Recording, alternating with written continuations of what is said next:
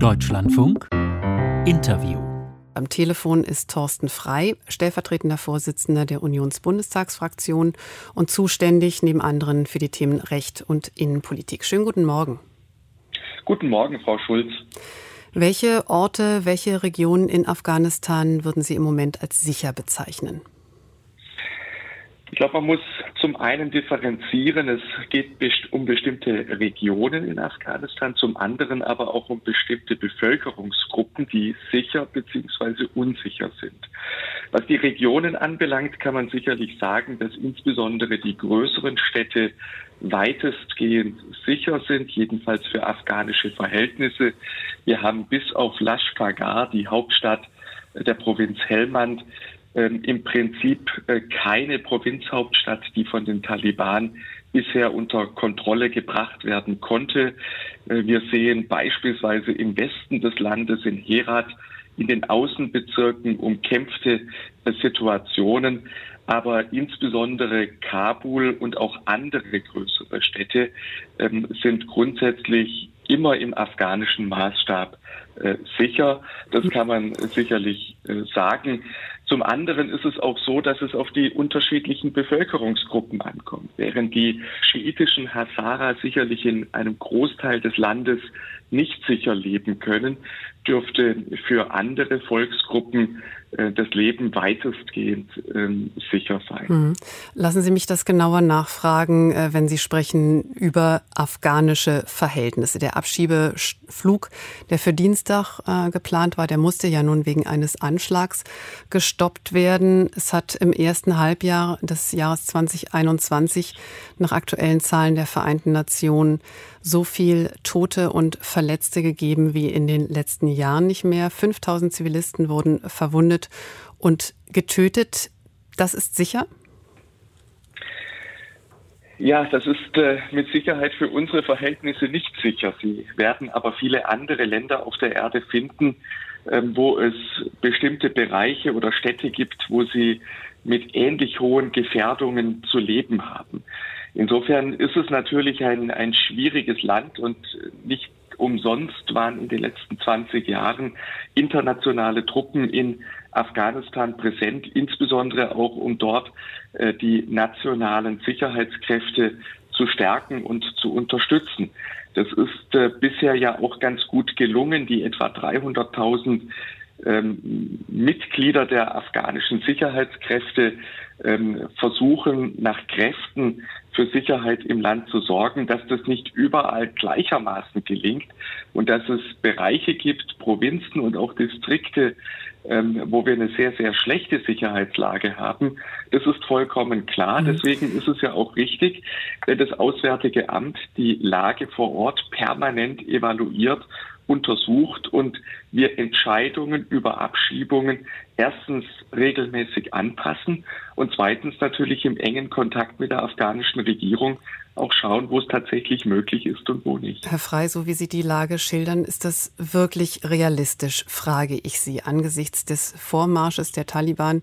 Äh, der scheint ja kaum zu stoppen zu sein. Schon Mitte Juli war die Hälfte der Regierungsbezirke in der Hand der Taliban. Die marschieren auch in Gebiete vor, äh, bei denen man es vorher überhaupt nicht gedacht hat. Wo wäre bei Ihnen der Punkt erreicht, an dem Sie sagen würden, also jetzt ist es wirklich aus Perspektive der Menschenrechte nicht mehr zu verantworten? Also zunächst einmal muss man sagen, dass wir ja kaum nach Afghanistan abschieben. Wir haben in Deutschland etwa 280.000 Afghanen, von denen etwa 30.000 vollziehbar ausreisepflichtig sind. Und wir haben in den letzten fünf Jahren insgesamt etwa 1000 Männer abgeschoben, die entweder Terrorgefährder oder Straftäter waren. Und da muss man sagen, ähm, dass wir mit Sicherheit noch nicht an dem Punkt sind, wo man sagen kann, dass diejenigen, die durch schwerste Straftaten auch ein Unsicherheitsfaktor hier bei uns in Deutschland sind, grundsätzlich nicht nach Afghanistan abgeschoben werden können. Wo ist der Würde Punkt für Sie? Tun? Wo ist der Punkt für Sie, Herr Frei? Müssen dafür die Taliban ganz Afghanistan kontrollieren? Nein, das ist sicherlich nicht äh, der Fall. Das äh, würde dann auch nicht der Rechtsprechung des Bundesverfassungsgerichts entsprechen.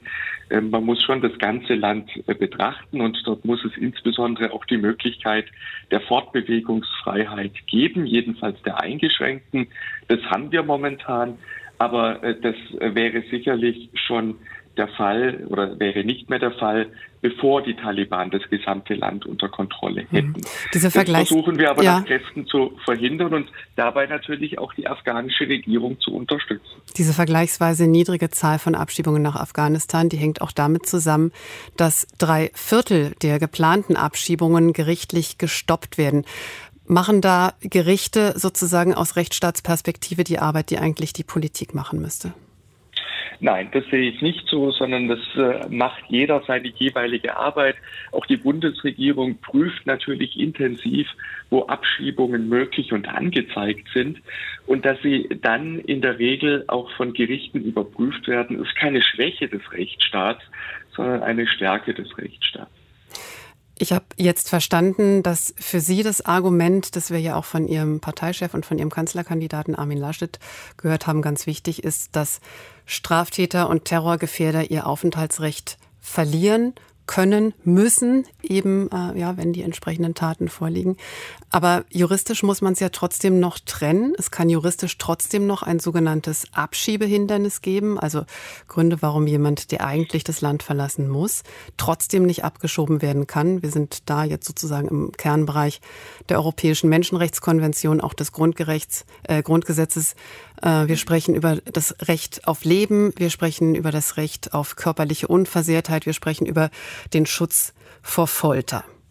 Bei mhm. aller Antipathie gegenüber Straftätern und Terrorgefährdern, kann man ihnen diese Menschenrechte absprechen?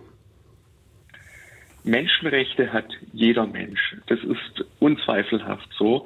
Und deswegen muss man das letztlich im Einzelfall prüfen. Am vergangenen Dienstag sind in Abstimmung mit der afghanischen Regierung gerade einmal sechs Straftäter im Flugzeug in Richtung Kabul gesessen, das dann letztlich nicht abheben konnte. Das heißt, es wird im Einzelfall auch in Abstimmung mit der afghanischen Regierung in Kabul geprüft, inwieweit Rückführungen möglich sind und inwieweit es auch möglich ist, dafür zu sorgen, dass es zu solchen Menschenrechtsgefährdungen, Gefährdungen an Leib und Leben eben nicht kommt.